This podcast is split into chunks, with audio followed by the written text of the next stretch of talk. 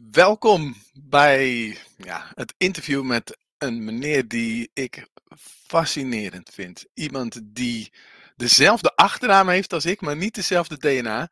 Maar wel echt een fantastisch, ongelooflijk verhaal heeft. En ehm, dat met ons gaat delen. Het gaat over dieptepunten in je leven. Ik kan me voorstellen dat jij ook wel eens dieptepunten kent. En ehm, deze man die heeft heel veel, hele diepe dieptepunten gehad. En die is er steeds weer uitgeklommen. En ik zeg altijd van, ja, wat heb jij meegemaakt? Wat heb jij ervaren? En wat kun je dan doen in je coachingpraktijk? Nou, mensen helpen om uit een dieptepunt te komen. Dus uh, we gaan hem er zo bij halen. Torsten Bakker.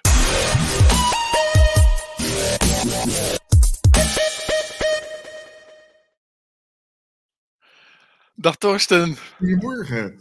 Goedemorgen. Wat Fijn dat je er bent. Wat een flitsend filmpje. Ik, uh, ja, ik wacht eigenlijk op de rap, maar uh, die kwam niet. Dus, uh, nee, dit was genoeg zo. Ik, ik kijk ernaar en dan denk ik altijd, wow, toen was ik nog fit, zeg. Hey, dat filmpje is van een paar jaar terug. Ach, nou ja, goed. Fijn dat je er bent en, en jouw verhaal met ons wilt delen. En dat is nogal een verhaal, zeg. Jongen, jongen. En de mensen denken nu misschien van, Oké, wat, eh, wat is er allemaal aan de hand? En we dachten, laten we beginnen met je. Wat, vertel over je laatste dieptepunt. Nou, het laatste dieptepunt was dat ik van jou een prachtige link had gekregen om in te loggen. En verdorie, dat lukte dus niet. Want ik werk met een Apple en uh, dan moet je Chrome downloaden. En dat is uh, natuurlijk in Apple-land uh, zo, hè? Dat doe je niet. Dat doe je niet. en sloeg de paniek toe? Of hoe ging je met het dieptepunt om? ik pakte mijn zakje waar ik in deed. En toen uh, ging het weer goed. Dus, oh, nou, mensen, dit was het verhaal van Torsten. We kunnen nu afsluiten. Als u een dieptepunt beleeft, in een zakje blazen en klaar. Zullen we even kijken wie er zijn? Ja. Ik zie Gilbert. Hey, top. Oh, dat is een goede bekende van jou. Ja. Zo, fijn dat je er bent. Mensen, als je um, aanwezig bent en um, vragen hebt aan Torsten, uh, misschien beleef jij op dit moment een periode van hmm, mindere tijden. Dus luister aandachtig en uh, stel gerust je vragen. Um, nou, Torsten, er was laatst een, ja, een, een, een, lang artikel van jou over, over jouw dieptepunten in ASR. Ik, ja, ik zou het linkje kunnen delen in de chat, maar toen, toen ik dat las en, en ook jou sprak, dacht ik van wauw wat heb jij veel meegemaakt? Je bent nu 57 of inmiddels 58 in het artikel? Nee, nee, nee, nee hallo zeg. Uh, houd het even zo, 57. 57, ja, oké. Okay. Ja. Ik wou zeggen, nee, nog lang geen 58. Waar zullen we eens beginnen? Um, je hebt veel meegemaakt. Zullen we met het ASR-artikel uh, beginnen? Want dat is misschien ja. eigenlijk het meest, uh, meest duidelijk. Hoe kwamen ze bij je? Hoe kwamen ze bij me? Uh, nou, eigenlijk, uh, gek genoeg door jouw jaarprogramma. Uh, het, daar komen we misschien straks nog even over te spreken. Maar in ieder geval was het zo dat een van de mensen in het jaarprogramma zei. toen we op maandagmorgen zaten te masterminden. het is misschien leuk als jij je verhaal vertelt aan een, een verslaggever die mensen zoekt. om te vertellen hoe je uit een dieptepunt komt. Ja, oh ja. En, uh, dat vond ik best wel confronterend, want ja, wie zit op je verhaal te wachten en dat soort uh, gedoe. Maar we hebben het gedaan. En het was uh, ontzettend leuk om te doen. ASR stuurde ook een fotograaf. nou, dan weet je het, dan moet je buik inhouden en blijven lachen. Ik heb nu heel veel respect voor al die modellen op die catwalks en dergelijke. Want die zitten heel het is ja. een mooie foto geworden. Ja, ik Mooi. ga toch even het linkje in de chat zetten voor zover dat dan zichtbaar is. Oh nee, dat lukt niet. Volgens mij. Even kijken hoor. Nee, dat kan niet. Eh. Oké, okay, nou het, het, linkje is ook te zien via veerkrachtexpert.nl. Daar staat oh, die, de ja. oh, die kan ik wel even laten zien, ja. Torsten, want dat is misschien wel even tof. Oké. Veer... in, in, het midden, als je iets naar beneden gaat, dan, uh, ik weet niet of dat lukt nu, maar dan, dan zie je het, uh, zie het staan. Uh, daar, ietsje nog, ietsje, ietsje, ietsje, ietsje. Ja, hier, ja, dat is het. Ja, ja, dus als je daarop klikt, dan zie je het, het artikel. Nou, en, ja. waar het in feite over, eh, over gaat, en dat is wel leuk om nu te vertellen. Uh, we zitten in, eigenlijk al, al, al, twee jaar in een hele wereldwijde situatie die veerkracht vraagt. Veel ondernemers zijn onzeker. Ik was toen de tijd ondernemer en toen was er een andere crisis aan de gang. In 2008 brak namelijk de financiële crisis uit. En dat heeft in tegenstelling tot nu, toen niet iedereen geraakt in de economie. We weten dat er de banken gingen toen uh, over de kop. En Nederland heeft toen heel veel geld in de banken gestoken, de systeembanken zoals we dat, uh, dat noemen. Maar het feit was wel dat uh, mijn klanten bijvoorbeeld geen geld meer kregen voor een rekening courant. Die werden afgesloten. dus zij konden mij niet meer betalen. En zo ging dat als een soort sneeuwbal rollen. En dat is hetzelfde wat nu eigenlijk met de ondernemers gebeurt. Het gaat er op een gegeven moment niet meer om hoe goed jij bent als ondernemer, maar er worden besluiten genomen buiten jou om, die direct aan jouw uh, bedrijfsvoering raken. Nou, dat hebben we toen nog een uh, jaar of drie volgehouden en op een gegeven moment moest de stekker eruit. Ehm, en we verloren toen alles.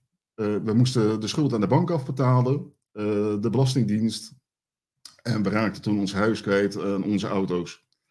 Nou, en dat is natuurlijk een financieel iets wat, wat heel erg zeer doet. Want je moet dan toch een inkomen proberen te krijgen. En het tweede is uh, wat je dan als, als vader, als hoofdkostwinner, kan je niet meer zorgen voor je gezin. En dat, en dat is, doet wat met je. Dat doet echt, echt, echt, echt iets met je. Dus ik kan me heel erg goed voorstellen wat er vandaag gebeurt. En als derde heb ik gewoon uh, klanten die, uh, ja, waar ik jarenlang een relatie mee had. Ja, die hebben gewoon uh, in ieder geval het vertrouwen in mij verloren. En je weet, vertrouwen komt te voet, maar gaat te paard. Ja, en dat is eigenlijk iets wat me het meest zeer doet. Waarschijnlijk hebben ze ook nog geld verloren, maar dat, dat, dat, dat je je persoonlijke vertrouwensband zoveel geweld aan heeft gedaan. Dus dat zijn eigenlijk drie dingen die, die, uh, best, uh, nou ja, laat ik maar voorzichtig zeggen, heel confronterend zijn. Ik ben, daarnaast ben ik, ben ik vader en stiefvader. En ik was als de dood dat ons samengestelde gezin uit elkaar zou vallen. Mhm. Omdat ik niet meer voor de kinderen kon zorgen eigenlijk. wij waren, gelukkig was er nog een, een, een, vader van de oudste twee die financieel bij kon staan. Maar dat is natuurlijk niet waar je op zit te wachten. Nee. Uh, ik, ik, moet denken aan de tijd, ik zat in 2003 in een burn-out. En dat is een totaal ander verhaal. Maar ook het gevoel van, jeetje, um, ik ben niet eens in staat om voor mijn gezin te zorgen. En dat, dat, dat maakte dat ik me echt een loser voelde. Poeder, poeder, poeder, poeder, poeder, poeder, poeder, poeder, poeder, poeder, poeder, poeder. Poeder, poeder, poeder, poeder, poeder, poeder, poeder, poeder, poeder, poeder, poeder, poeder, poeder, poeder, poeder, poeder. Gaat iets met jouw geluid mis, denk ik, Poeder, poeder, poeder, poeder, poeder, poeder, poeder, poeder, poeder, poeder, poeder, poeder. Mijn laatste woord wordt steeds herhaald. Poeder, poeder. Torsten. Oh jee. Een, een nieuw dieptepunt.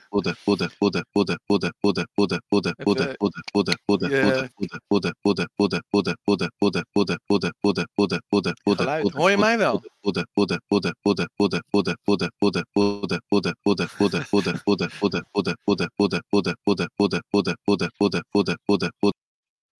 Als ik uh, Torsten even uit beeld doe, dan uh, stopt het uh, rare geluidje. Hoor je mij nu, Torsten?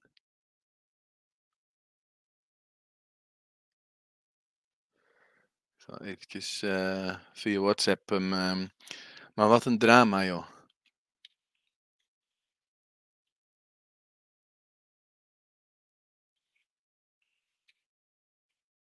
poeder,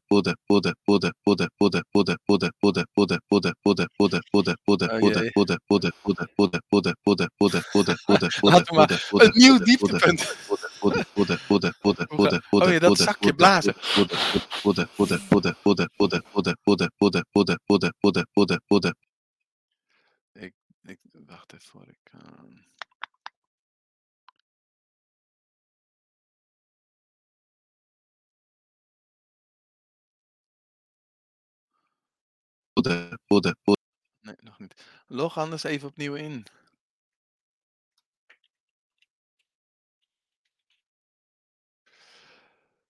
Oh jee, nou zo kan het dus ook gaan. Ik hoop niet dat iedereen nu gelijk weggaat, dus blijf nog even hangen zou ik zeggen.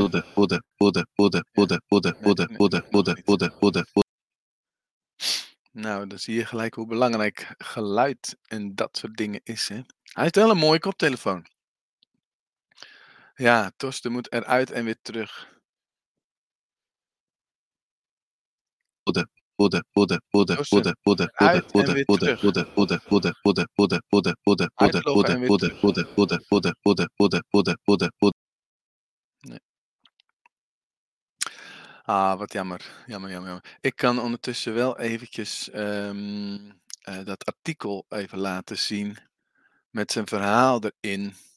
Even kijken hoor, zo share screen.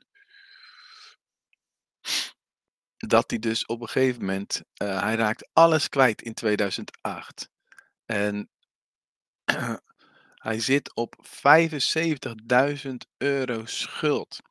Moet je nagaan, dat, dat is een mega bedrag. Hoe kom je daaruit? En dan 200 euro per week om van te leven zo snel mogelijk zijn schulden aan het afbetalen geweest. En op een gegeven moment komt eind, uh, licht aan het einde van de tunnel. en eindelijk schuldenvrij. Maar goed, dat is nog niet het enige. Er komen nog meer uh, um, ja, dieptepunten.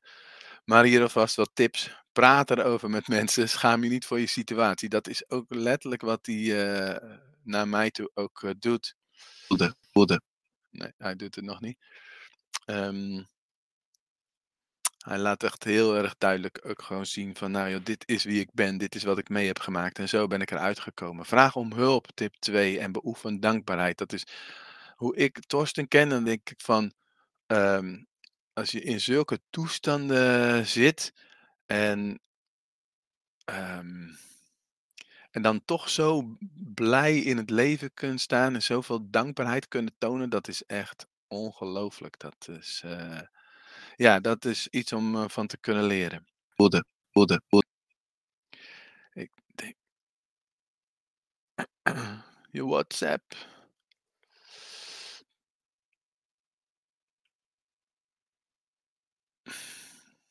Ik probeer contact te krijgen met hem, maar dat lukt niet.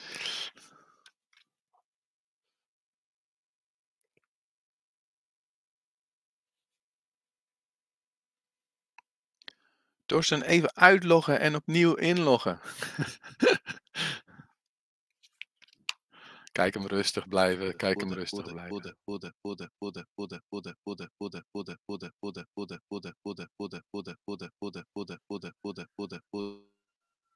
Ik heb even zijn microfoon nu uitgezet.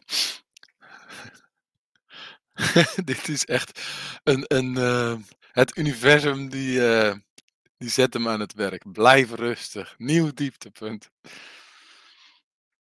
Ondertussen, als je misschien vragen aan mij hebt, uh, stel ze gerust. Kijk uh, hoe, uh, hoe, hoe, wanneer de Torsten weer terugkomt. Ja, ik zie hem weer terugkomen. Nee, nog niet, helaas. helaas. Hoe kan dit? Wat is er aan de hand? Ik zet even de microfoon weer uit hoor.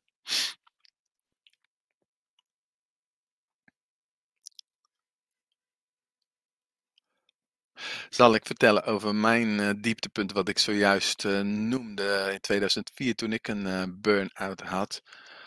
Ik weet nog wel dat er toen van alles aan de hand was. Ik was directeur op een smokschool in Rotterdam-Zuid. Dat zijn zeer moeilijk lerende kinderen en die school die moest groeien, maar de helft van het personeel was ziek en toen ik daar kwam was het echt een, een drama.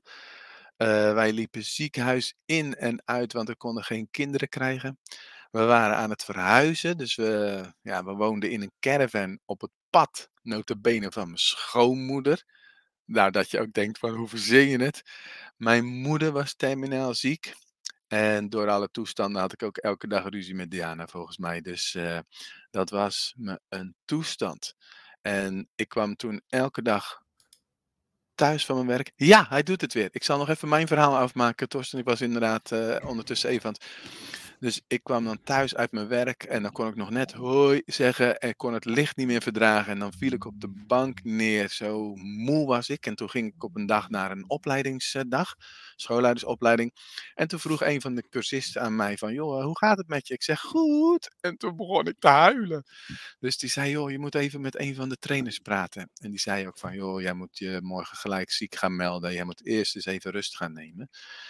En um, nou, nou, nou, wat een toestand was dat. Toen heb ik een tijdje thuis gelopen om tot rust te komen. Maar ik weet wel dat ik, ik moest van de verantwoording van, van dat werk af.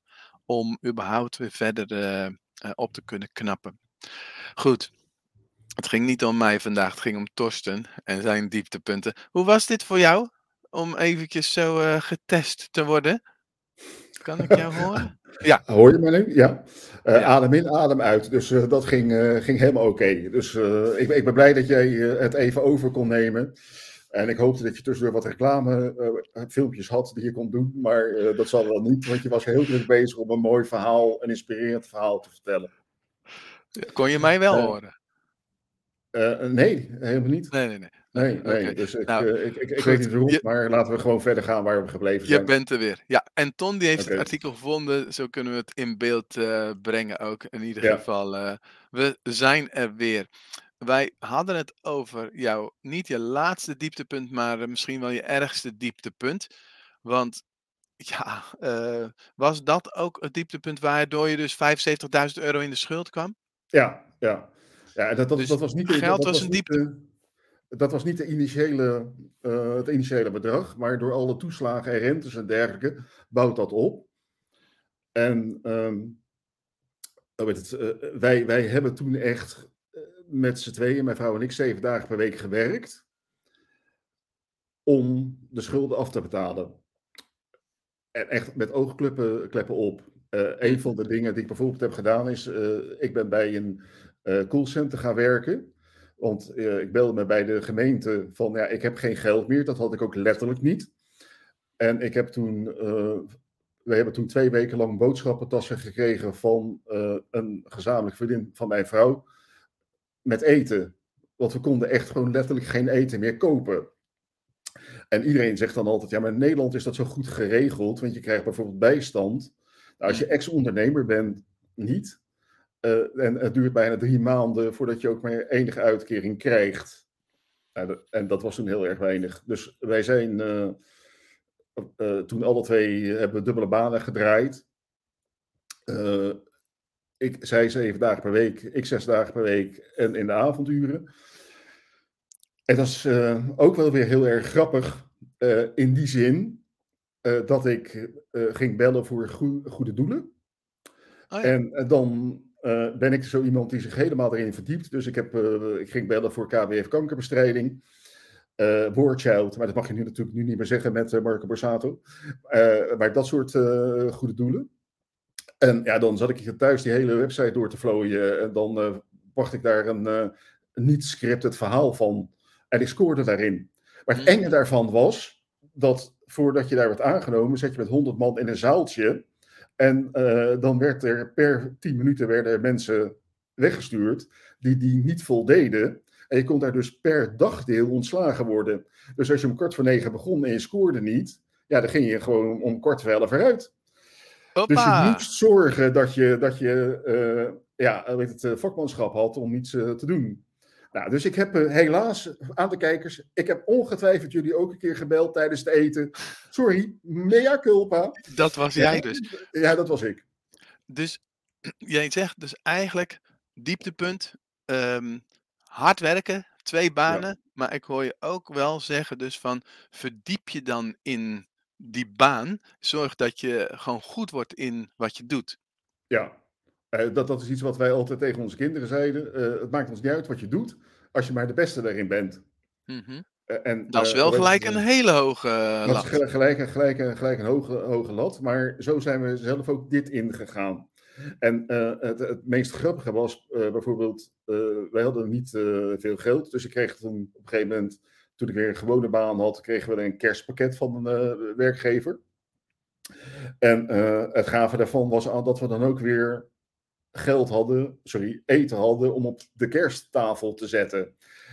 En onze oudste zoon, dat is dus niet mijn natuurlijke zoon, hoewel wij daar nooit op die manier over praten, nee. Mhm. die, die zei toen van, uh, pap, ik kom hier altijd vanwege deze tafel. Zeker vanwege deze tafel. Ja, omdat we aan deze tafel hebben we altijd als gezin samengezeten.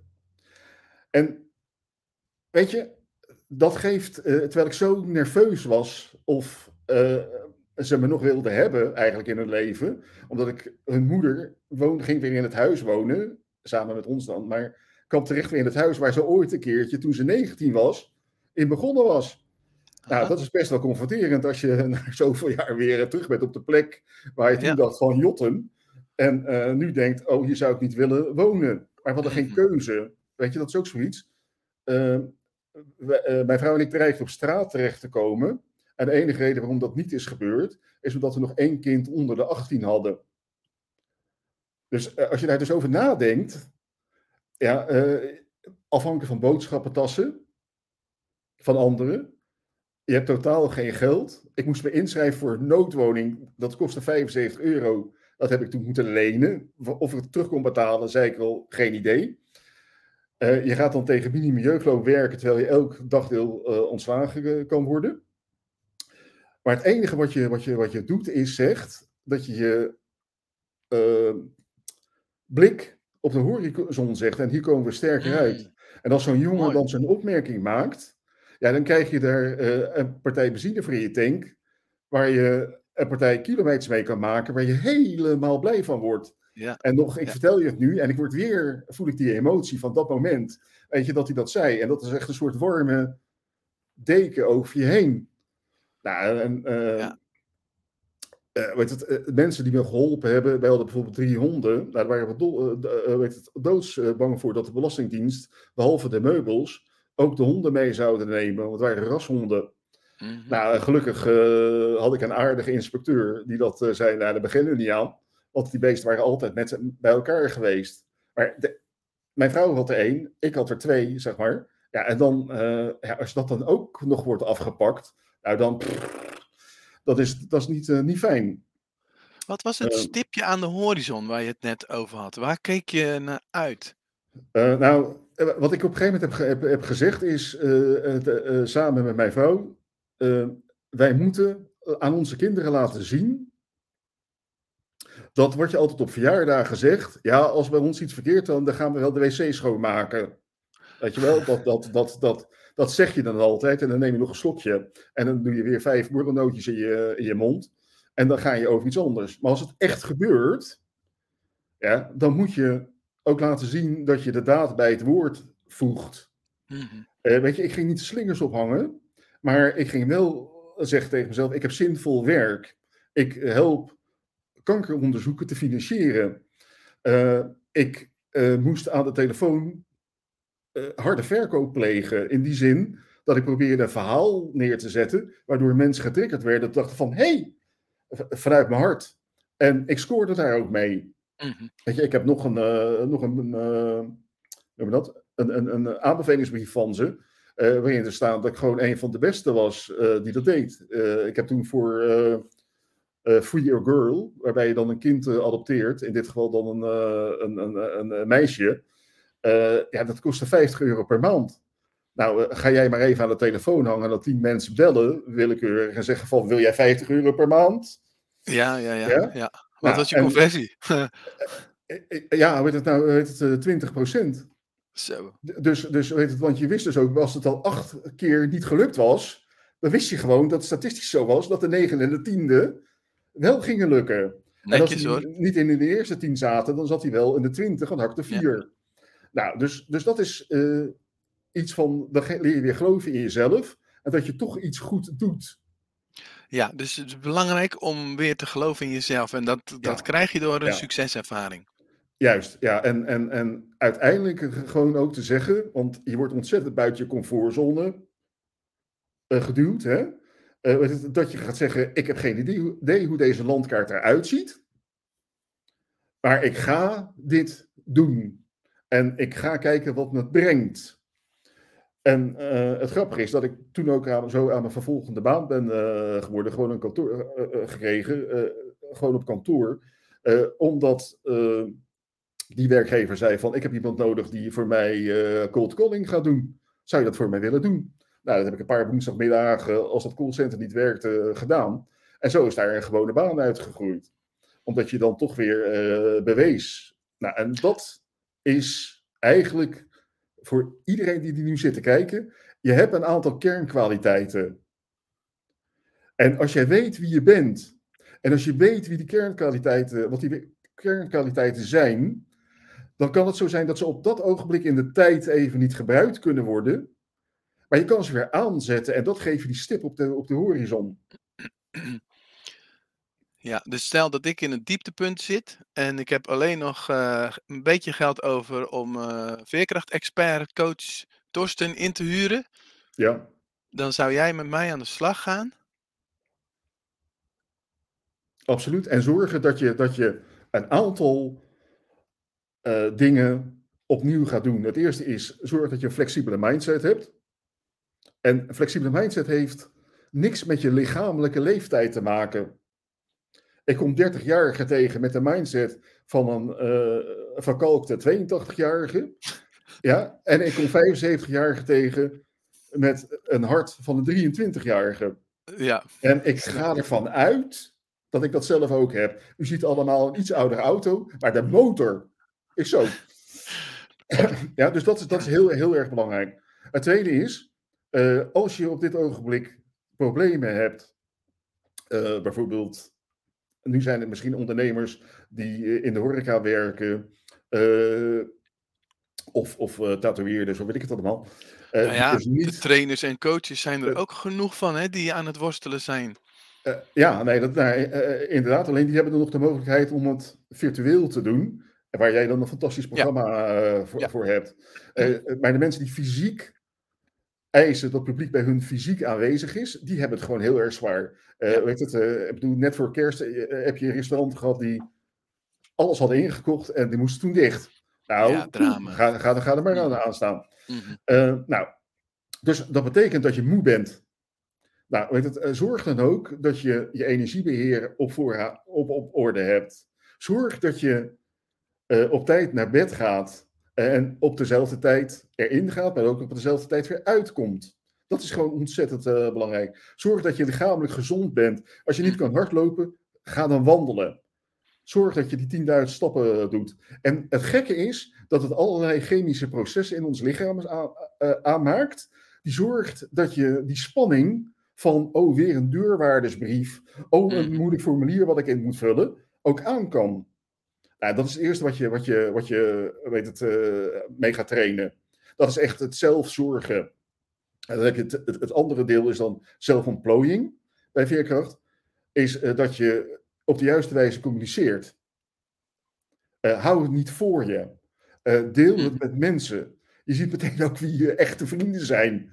Ja, ja weet, op, op, ik had niks meer. En toen ging de stofzuiger kapot. Ik belde een vriendin van mij. Ik zeg, joh, ik weet dat jij twee stofzuigers hebt. Eentje voor de benedenboel en eentje voor de bovenboel. Mag ik die van de boven hebben? Ik weet dat die ouder is. En die komt dan aan de deur. En die zet een doos neer. En ik zeg, oh, wat uh, fijn, wat ben jij netjes dat jij nog zo'n oude stofzuigerdoos hebt. Had ze een nieuwe goed. gekocht voor Had ze een nieuwe gekocht. En ja. ik heb dat niet eens door. Ik heb dat pas toen die binnen stond. Nou, maar dan krijg je ook weer zo'n ontzettend warme deken over je heen. Maar dat bereik je ja. alleen als je communiceert. Mm -hmm. Het andere is, maak ik het niet persoonlijk. Organisaties zitten jou niet te plagen uh, om jouw persoonlijke verhaal. Eigenlijk weten ze dat denk ik niet eens. Maar die ambtenaar die jou zit te beantwoorden, die heeft er iets anders mee. Ja, er moeten gewoon zoveel mensen eruit of wat dan ook. En er wordt gewoon niet naar ja, de, de mens ja. gekeken. En dat heeft dan ook weer met het energiebeheer te maken. Als je daar dus tegen ingaat, als je daar dus zegt van, eh, ik, uh, als ik oversteek, dan uh, rijd ik hem dood. Nou, dan geef je al zoveel energie weg die je eigenlijk moet gebruiken om, hoe kan ik die toekomst nou vormgeven? Mm -hmm. En het meest vervelende is, uh, als je dus emotioneel niet flexibel bent, dus wel die weg ingaat, dus wel dat rabbit hole, dat konijnenhol ingaat, dat je daar eigenlijk nauwelijks meer uitkomt. En dan moet je dus ook de emotionele flexibiliteit hebben om te zeggen, dat moet ik dus niet doen, dat is niet goed voor me. Uh, laat ik gewoon doen wat ze, wat ze zeggen. Uh, dat heeft dan weer allerlei, allerlei uh, gedoe. Uh, mensen die in de moeilijkheden, financiële moeilijkheden zitten, krijgen bijvoorbeeld heel veel enveloppen. En dan zie je op een gegeven moment dat ze de enveloppen niet meer openmaken. Dan zegt de mm. buitenstaander, zeg, jij bent lui. Nee, het harde schijf zit vol. Ze, zitten, ze kunnen ja. het eigenlijk niet meer hebben. En dat begrip, dat begint nu wat meer door ook, ook de dingen met de Belastingdienst en dergelijke veel meer gezien te worden en begrip voor getoond te worden. En natuurlijk, er zijn altijd mensen die er misbruik van maken, maar het overgrote deel, wat met mij daar in dat callcenter zat, waren mensen, ondernemers die bijvoorbeeld een tweede hypotheek hadden genomen. Ja, en die gewoon geld wilden verdienen, omdat er in het bedrijf niks meer te verdienen was. Nou, en dan, dan moeten die mensen ook op die manier tegemoet getreden worden. 2008, crisis, dieptepunt. Jij komt in de problemen. Uh, keihard gaan werken, dubbele baan, je vrouw dubbele baan. Uh, je zoon die een hele mooie opmerking maakt, wat jou heel veel benzine geeft om weer door te gaan. hoe, hoe ben je er stap voor stap uitgekomen? We hebben met alle schuldeisers hebben we een betalingsregeling gepland. die zijn we ook nagekomen. Dus niet van wat zij wilden hebben, maar wat wij konden afbetalen. We hebben wel alle bedragen afbetaald. omdat ik toen was ik niet zo weerbaar meer dat ik bijvoorbeeld, uh, wat anderen dan zeiden, ja, je moet een derde bieden aan een schuldeiser. Dat, ik, dat proces kon ik niet aan. En dan heb je dat weer. ik was mijn vertrouwen, of, of, mm. tenminste een aantal mensen was mijn vertrouwen in mij ook kwijt. ik wilde in mezelf niet de eerlijkheid verliezen. Ja, dus dat ik dan dacht van, ja, maar die krijgt nog oeh, geld van me. Nou, dus dat, dat, dat vond ik heel moeilijk. Dus wat we hebben gedaan is, we hebben een, een, een plan gemaakt. En toen zijn we schuld na schuld gaan afbetalen. Dus niet alles tegelijk, maar stukje bij beetje, zodat we zeker wisten dat dat ja. Ging. Ja, niet alles tegelijkertijd, maar nee. gewoon eerst dit blokje, hup, klaar. Ja. Volgende ja. blokje, klaar. Ja, en, en, waarom? We zijn begonnen met de, met de schuldeisers die de grootste bedragen hadden, maar ook de grootste rentepercentages. Dus die pak je als eerste. Logisch zou ik bijna zeggen, ja. Ja, alleen eh, heel veel mensen die zeggen dan alles tegelijk. Uh, mm-hmm. Nou, dus daar hebben we, hebben, hebben we niet voor gekozen. En uh, toen hebben we vijf jaar gewoond op een plek eh, waar we eigenlijk niet, niet, niet wilden wonen. Uh, zeg maar wat we ook nooit als thuis hebben gehad. Ehm, en daar word je ook weer heel erg geconfronteerd. Hoe je, dat, hoe je daarmee omgaat in je familie. Bijvoorbeeld, ik, vond het, ik had geen zin meer om verjaardagen te vieren. Want A, konden we dat niet goed betalen. Maar B, ja, het was ook nooit dat je nou dacht van, poeh, wat is het, uh, wat is het fijn. Uh, bedoel, de kleur aan de muur was nou niet die ik zou willen hebben, zeg maar. Mm. Nou, dus dat concessies is... doen eigenlijk. Juist, juist, ja. En het meeste concessies doe je naar jezelf. bijvoorbeeld, ik, ik ben brildragend. Nou, ik kocht pas echt een nieuwe bril op het ogenblik uh, dat ik het olifanten buiten niet meer zag oversteken. Zoiets uh, was dat. Of op ja, het scherm ook ja. niet meer kon lezen. Nou, ja. Maar ook daar moet je dan weer eerlijk in zijn. Ik zei dat dan tegen de mevrouw waar ik daarvoor altijd in de goede jaren mijn bril had gekocht. En toen zei ze, je bent helemaal gek. Jij gaat hier nu je bril uh, weet het, uh, kopen. En je ziet maar wanneer je hem betaalt. Nou, ja, je, je, uh, je gaat af en toe nog weer om hulp te vragen. Ja, want, want dan dacht je op een gegeven moment, ja, hoeveel moet je, moet je doen? En dan gaven mensen dat spontaan. Nou, en dan moet je ook weer over de drempel heen van, mm -hmm ja, uh, ik vind jou heel erg lief, dus ik zal dat maar doen. Maar, nou, en dat is weer ego. Dus dat is weer ook weer die emotionele flexibiliteit die je dan even los, of, of juist moet laten uh, prikkelen. Ja. Dat je zegt van, ik moet dit gewoon ontvangen. Ik heb een goede bril nodig, uh, die op mij is afgestemd. Hup, doe het. Dus, dus uh, zo zijn we er uh, uitgekomen. Nou, en dan krijg je de, de situatie dat je op een gegeven moment uh, weer een vaste baan hebt. Uh, in Nederland ben je als ondernemer, als ex-ondernemer, gesjeest ondernemer, ben je vreselijk. Uh, in Amerika gaan ze allemaal staan, dan kan je zelfs president uh, worden. Maar hier ja, is dat... Is, is minimaal dat twee keer failliet gaan. Ja. juist, ja. Nou, dus je bent, bent, bent, bent, bent een vreselijk mens. Dus wij wilden naar een ander huis. Nou, toen hadden we een huis gevonden. En ja, dan hadden we geen rekening mee gehouden dat de bank ons bij het BKR had aangemeld, omdat we aan het begin, net na het faillissement, uh, niet aan onze verplichtingen uh, uh, voldeden. Nou, en dan ehm, krijg je dus de situatie dat ik bijvoorbeeld, en ik kan dat, ik, ik ben hoog opgeleid, maar normaal zet ik dat altijd in voor anderen. dat ik bijvoorbeeld op internet, op rechtspraak.nl, heb ik vonnissen gelezen van de BKR die op mijn situatie van, pas waren. En dan heb ik dus een brief naar de bank geschreven van uh, 14 kantjes. Heb drie maanden over gedaan. Met verwijzing naar allerlei jurisprudentie. Van ja, let even op. Uh, ik wil dat die BKR-registratie weggaat. Want ik wil gewoon zo direct een hypotheek kunnen betalen of willen hebben. En verdraait nog een stuk had de dingen opgestuurd. En uh, twee weken later worden gebeld, we gaan het doen. Maar dat komt ook omdat we al, al onze schulden ook afbetaald. Mm -hmm. Ja. Weet je, er was ook niets meer, we hadden het ook niet getra getraineerd of wat dan ook, we hadden het allemaal gedaan. Nou, dan hebben, we wonen dus nu weer in een koophuis, het huis wat we graag willen hebben. Daar zijn we heel erg blij mee, dankbaar, dankbaar voor. En dan krijg je die gekke situatie, Hugo, dat je als je weinig geld hebt gehad in die periode daarvoor, dan zal je wel zien dat op een gegeven moment bijvoorbeeld je bed moet worden vervangen. Maar dan moet je eerst die brillen, mevrouw, uh, afbetalen voordat je dat bed, uh, bed vervangt. Ja. Nou, en dat is iets waar je op een gegeven moment moet je proberen zoveel geld te verdienen dat je die vervangingsaankopen ook kan doen. Maar ook niet te beroerd zijn, zoals die kasten achter me, uh, om te zeggen, ik heb een hele tijd zonder geld geleefd. Ik kan nog steeds gewoon de boekenkast op Marktplaats kopen. In plaats van de Billy bij, bij de IKEA. Ja. En dat we hebben bijvoorbeeld vorig jaar, en dat was echt een heerlijk moment, hebben wij een, een, een nieuw bankstel gekocht. Want onze drie honden waren dood. En we hadden gezegd, als die dood zijn, dan kopen we een nieuw bankstel. Maar ons oude bankstel was al helemaal uh, versagreerd. Dus we hebben op Marktplaats een, een gratis een uh, ander bankstel gehad. Maar op een gegeven moment wil je ook wel eens op een bankstel liggen. En als je daar dan met je hoofd op het kussentje ligt en denkt... Is dat nou mijn windje wat ik ruik? Of is dat mijn, het windje van de vorige eigenaar? Nou, ik zeg. Ja, nou, dus ja, weet het, vorig jaar hebben we dus ook gewoon een nieuw bankstel eh, kunnen kopen. Nou, en ja. meer dingen kunnen doen. En dan gaat het niet om het materiële, maar het gevoel wat je daarmee met elkaar geeft. En dat we ja. dat dan ook weer vieren als gezin. Mm -hmm. Weet je, onze, onze, onze kinderen hebben toen we een foto maakten voor dit huis, uh, hebben ze ook allemaal op eh, Facebook niet afgesproken gezegd. Uh, mijn ouders hebben weer een huis kunnen kopen. En, ja, weet je, die waren en, trots op je. En die waren gewoon trots. Weet je, en wij hebben gedaan uh, wat, we, wat, we, wat, wat we konden, wat we deden. Nou, voordat je nou denkt van, wat is nou het, het, het, het, het, grootste leerpunt? Tegen iedereen die op dit ogenblik in een donkere tunnel zit en niet weet hoe lang die tunnel is misschien zelfs het licht in de tunnel nog niet eens aan het einde ziet, zou ik alleen maar zeggen: ga alsjeblieft gewoon door.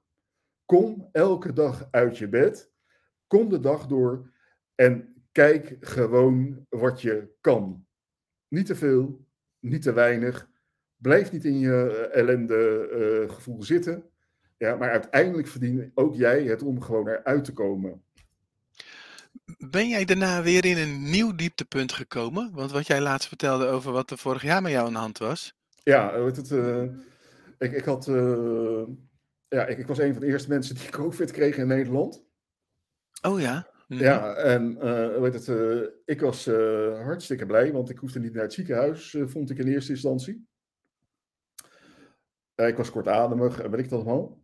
En op 27 april zei ik tegen mijn vrouw: Nou, volgens mij is het een griepje. Dus volgende week ga ik weer gewoon aan het werk. Maar drie dagen later, op 30 april, lag ik in de ambulance. En ging ik naar het Leids Universitair Medisch Centrum. om daar op de COVID-afdeling te worden opgenomen.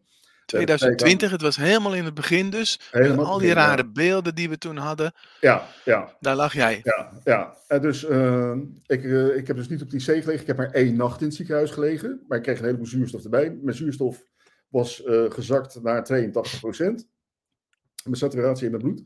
En dat is dan het gevoel alsof een uh, olifant op je borst zit. En dat je een hele grote bond om, om je hoe heet het, hoofd hebt. En toen was ik eruit en dan zijn we natuurlijk allemaal blij dat je eruit bent. Maar ik herstelde niet. ik had geen energie. ik was cognitief heel slecht. Ik kon niet meer lezen en niet meer schrijven. Ik kon ook niet meer praten. Wat voor mij wel een dingetje is. Nou, jij kan heel goed praten. Ja, nou, en dus, dus uh, ik begon op uh, president Trump te lijken. Halve zinnen, niet meer kunnen zeggen en dat soort dingen.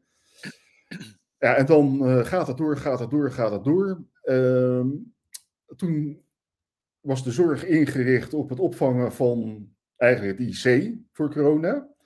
dus in het traject daarna gebeurde op dat ogenblik nog weinig. En toen hadden we kerst 2020.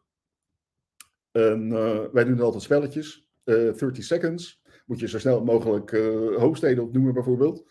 Oh ja. En altijd wil iedereen bij mij, want ja, papa weet veel. uh, maar Jij wist niks meer, zeker? Ik wist niks meer. En ik wist nog minder als mijn dementerende schoonvader. Mm. En dat was uh, wel heel erg confronterend. Als je dan niet kan lopen, als je dan niet kan schrijven, als je het niet meer kan lezen. En ik had heel veel getraind, want ik, ik, las dan bijvoorbeeld een artikeltje en dan probeerde ik het samen te vatten. Nou, dat was echt, echt, echt vreselijk. Dus ik heb toen in januari vorig jaar ben ik naar de huisarts gegaan en heb gezegd, als dit zo blijft, dan ga ik euthanasie aanvragen. En dat kwam omdat ik gewoon mezelf niet meer herkende. Maar ook in die uh, maanden was ik eigenlijk verloren wat Torsten tot Torsten maakte. Mm -hmm. En dat is heel confronterend als je dat, eh, dat zegt. En gelukkig staan ze in Nederland echt niet klaar, eh, zoals de buitenlandse pers dat af en toe neerzet, met een spuit om je dan meteen huppakee. Dus daar gaat een heel traject vanaf. Mm -hmm. en toen heb het ik feit dat, die, dat, dat, dat je het al over je lippen krijgt. Ja, ja, maar dat geeft wel aan dat je, dat je uh, ik, ik, ik, was er heel beslist in. Dat vond iedereen nog het gekste. Ja. Uh, het was niet eens van, oh, uh, wanhoop of wat dan ook. Nee, ik kan het niet meer nadoen, maar als je dan zo praat. Nou, maar je is, zit er nog. Wat is er toen gebeurd? Wat is er toen gebeurd? Nou, ik heb met, iets, iets heel, mooi mee, heel moois meegemaakt. Um, ze hebben toen een hersenscan gemaakt om te kijken of ik nog niet iets anders had. Nou, dat was eigenlijk allemaal goed in orde te zijn. Ook geen jonge dementie of zo, want daar leek het op een gegeven moment op. En uh, toen kreeg ik, toen wisten ze eigenlijk niet precies wat ze met me aan moesten. Maar toen zeiden ze, ja weet je wat, we gaan je ergotherapie voorschrijven. En dat betekent dat jij gaat leren hoe je over de dag je energie verdeelt. Nou, daar was ik heel teleurgesteld over. Want ik zei, ja, dat doe ik zelf ook al. kom op hè, ja, doe dat. Mm -hmm. ja. En toen kwam ik bij de ergotherapeut en die hoorde mijn verhaal. En die zei, ik heb een therapie net geleerd, re-attach therapie. Uh, die wordt eigenlijk gebruikt uh, bij autistische kinderen. maar het klinkt alsof jij op, op, dit ogenblik hetzelfde hebt. Praat ik bij mijn kinderen, Hugo, die vinden af en toe dat ik echt autistische trekjes heb hoor. Dus, zeker tijdens hun opvoeding toen ze nog thuis woonden. Maar nee, zonder gein, zij heeft dat gedaan. En bij de tweede sessie, het duurde geen tien minuten, begon ik echt weer beter te worden. En het was ah. net alsof die naald die in je harde schijf dan zit, dat hij een soort ram kreeg en weer echt de hele breedte van die harde schijf ja, jij ging uh, pakken nemen. Ja. ja. Dus ik uh, ben toen gaan wandelen. Dat kon weer. Ik kon weer uh, naar praten. Heb ik logopedie voor gehad. Om te zorgen dat mijn ademhaling goed, goed ging. ik heb, ben doorgegaan met erg ergotherapie om de energie te verdelen. En toen ben ik weer aan het werk gegaan. Eh, in augustus vorig jaar. En nou, dat is heel confronterend, want ja, je begint weer van nul uit. En dat ging, dat ging, dat ging, was hartstikke blij. Alleen je verandert dan. Want als jij anderhalf jaar ziek bent geweest en je ziet dat de echte essentiële beroepen iets anders zijn als wat ik op dat ogenblik doe. en toen kwam ik jou tegen, virtueel weliswaar. Ja. Uh, van, uh, ik denk, nou, weet je wat, ik, ik, ik wil iets met dat veerkracht gaan doen. Uh, ik heb nu een aantal keren meegemaakt van waarom slaagt de ene erin om wel uit de keel te graven en waarom de ander niet. En ik blijf weg van de persoonlijke ontwikkeling notie dat iedereen maar heel hard aan zijn eigen haar moet trekken. Hmm. Om dat te laten slagen. Want als het dus niet slaagt, heb je dus niet hard genoeg aan je haar getrokken. Nou, uh, je ziet, ik heb heel erg aan mijn haar getrokken. Maar, ja, maar dat, dat is het principe van eh, het leven is maakbaar, ja, tot op een bepaalde hoogte. Tot op een bepaalde hoogte. Weet je, ik kan heel erg hard gaan trainen, maar ik zal nooit Johan Cruijff worden. Dus uh, zo maakbaar is dat niet. Maar we kunnen wel een aantal dingen leren. Uh, bijvoorbeeld om je veerkracht te regelen. Hmm. Alleen dat moet je vooraf doen.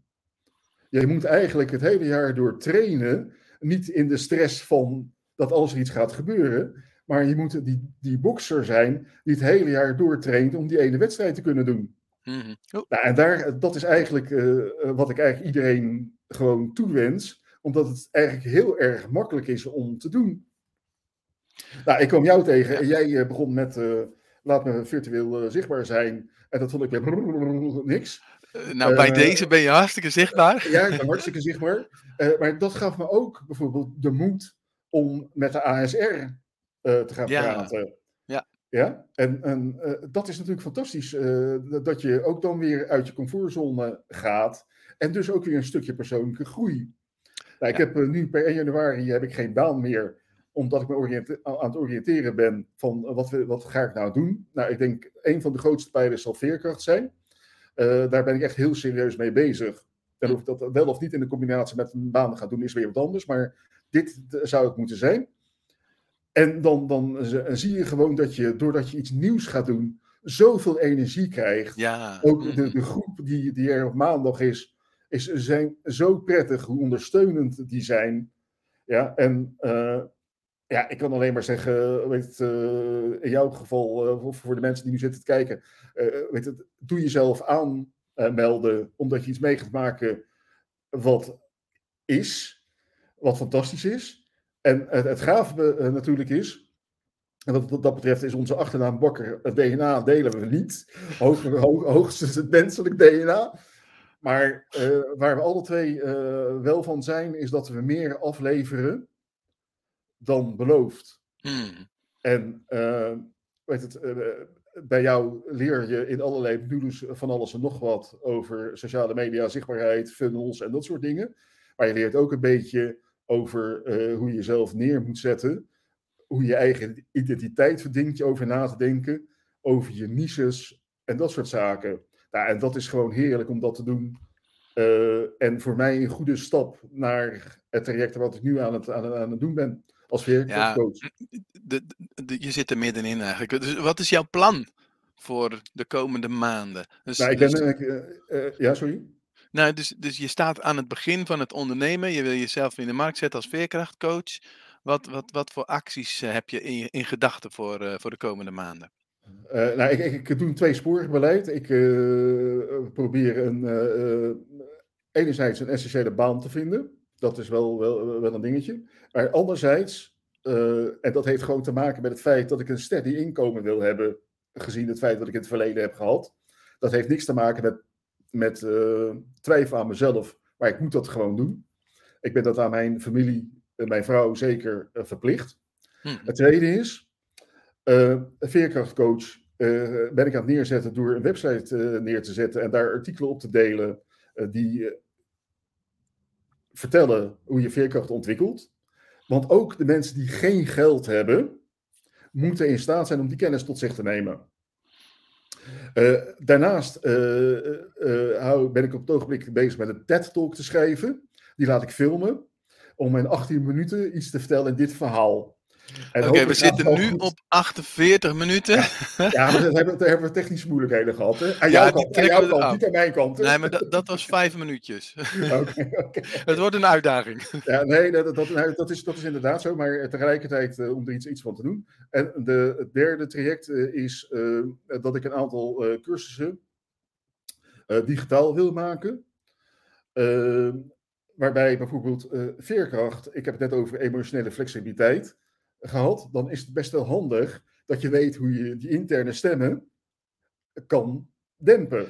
Ja. Uh, dus misschien moeten we iets doen met meditatie. Nou, daar heb ik een uh, fantastische cursus voor ontwikkeld. Die heb ik ook uh, zoveel jaar geleden ook ingezet. Was een groot succes. Ehm, en zo wil ik veerkracht en eigenlijk in de markt zetten. En te kijken weet het, hoe dat gaat met alle kennis die ook vanuit jouw programma tot mij komt. Ja, nou, oh, oeps. Wacht even. Zo. Op de website heb je al het een en ander gezet. Dus dit, dit doe je al heel goed. Het ziet er fantastisch uit. Uh, je kan je aanmelden voor een nieuwsbrief en je hebt een test ontwikkeld, hè? Ja.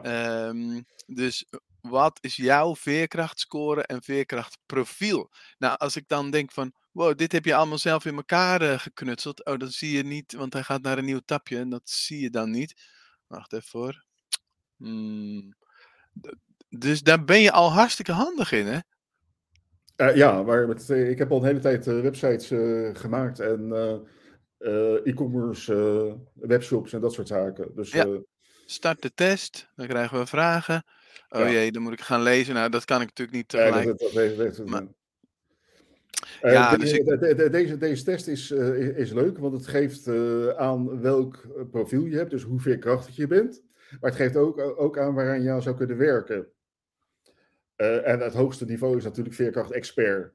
Eh, dat is eigenlijk, eh, eigenlijk, eigenlijk waar, het, waar het over gaat. Ja. Misschien nog even iets, iets te vertellen over veerkracht, waarom het nou zo belangrijk is. We zitten in hele rare tijden. Hè? Het, het aantal crisissen doet zich steeds sneller opvolgen. Nou, en ik denk dat je op dit ogenblik heel erg ervoor moet zorgen dat je klaar bent om een crisis op te vangen. En dat kan eigenlijk alleen maar als je jezelf heel goed kent. Eh, Hugo, bijvoorbeeld, weet jij wat jouw naam betekent? Ehm, oh, in de stoppen met roken training heb ik het elke keer gezegd. Ehm, ik ben het even vergeten, dus nee, Ja, ik weet je, het eh, eh, je hebt een Ger- Germaanse naam, die betekent denkende geest. Ja, denkende Nou, geest. Ja. Dus dat klopt, dat klopt, dat klopt. Maar vraag eens aan een willekeurige bekende van, eh, weet jij wat jouw naam betekent? Of hoe je hem hebt gekregen, van wie of wat of wat? Dan weet ze dat niet. Nou, als je nou veerkrachtig wil zijn, weet je wie je bent. Dus ook Mhm. zo'n klein onderdeeltje weet je. En als ik daarover begin, dan denken mensen, oh, dat is leuk. Nou, eh, en dan zie je ze ook sterker worden. Ze hebben meer fundament. Nou, en dat Ja, is iets waar je, waar je voor moet werken om te zorgen dat je eh, beter alles aan kan. En je wordt gewoon een leuker mens door. Want je ontwikkelt je. Dus ja, eh, wat wil je Ja. nog meer? goed. Dankjewel, Torsten. Ik heb even een linkje naar eh, veerkrachtexpert.nl en, en de test heb ik eronder gezet. Dus mensen, als je nu kijkt, luistert of op een later moment dit eh, ziet en je voelt van, hé, hey, die Torsten, eh, die kan mij helpen om eh, uit mijn dal te klimmen, neem gerust contact op. En ehm, dat durf ik zo wel te zeggen, dat jij eh, vanuit liefde eh, helpt en kan helpen. En eh, ik zou zeggen, begin eens met die test te doen. En neem gerust contact op. Maar jij mag dat zelf ook zeggen natuurlijk, Torsten. Nee, a- absoluut. Al is het maar als je een luisterend oor zou willen hebben. En dat is dan even de liefde en mijn hart die ik even aan je geef. En een schouder. Eh, want ik denk dat dat al heel erg belangrijk is, dat mensen gehoord en gezien worden. Zo is het. Ja, dankjewel Torsten voor jouw verhaal. Normaal doe ik altijd een half uurtje ongeveer ehm, uitzenden.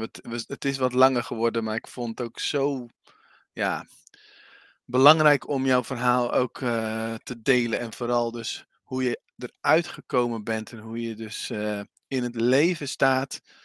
Ondanks alles wat er gebeurd is, buiten jouw invloed, heb je toch dingen weer binnen jouw invloed eh, gedaan. Je hebt hard gewerkt. En uiteindelijk sta je nu waar je nu staat. En eh super mooi vooruitzicht om eh, heel veel mensen te gaan helpen. Ja, absoluut. Ik, Dankjewel. Ja. Jij ook bedankt. ja, mocht mensen, als je nog kijkt of luistert en je hebt nog vragen, typ ze gerust in de chat nog. Dan kunnen we eventueel achteraf ook nog even reageren.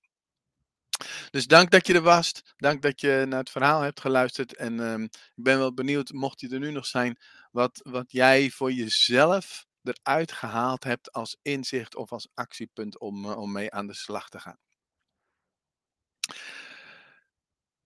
Nou, hoe vond je het? Ik vond het ontzettend leuk om te doen.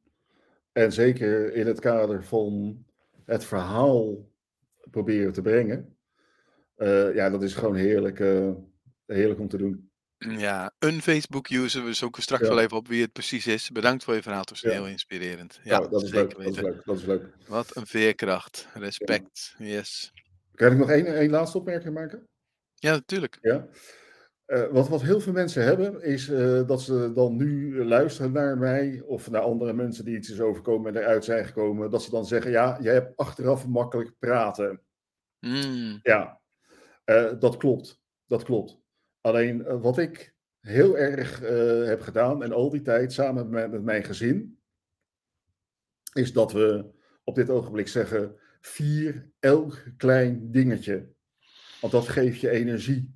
ja. Doe je ogen open, kijk naar buiten, vier de lente, vier je verjaardagen. Ja. en, en, en vier, Vier het leven. Ja, Ja. dat leven doe je Ja. met lef. En dat hebben we gewoon nodig om deze aanstrengende tijden door te komen. Yes. Ja. Ja, Sander. Sander. Ja, Sander, yes. ja. Oh, Dat Sander. Ja, leuk ja. En Ja. ik weet niet zeker wie dit is, maar die haalt eruit van volhouden, volhouden, volhouden. Kleine dingetjes doen elke dag. Ja. Mooi. Goed. Ik zou zeggen, mensen, als de sodemieter weer aan de slag. Als je in een dieptepunt zit om eruit te komen. Torsten, hartstikke bedankt. En bedankt. ehm, ik spreek je snel weer. Ik denk het wel. Vier het leven en doe er wat mee. Yes. Dankjewel. Yes, dankjewel. Tot de volgende uitzending. Groetjes. Doei.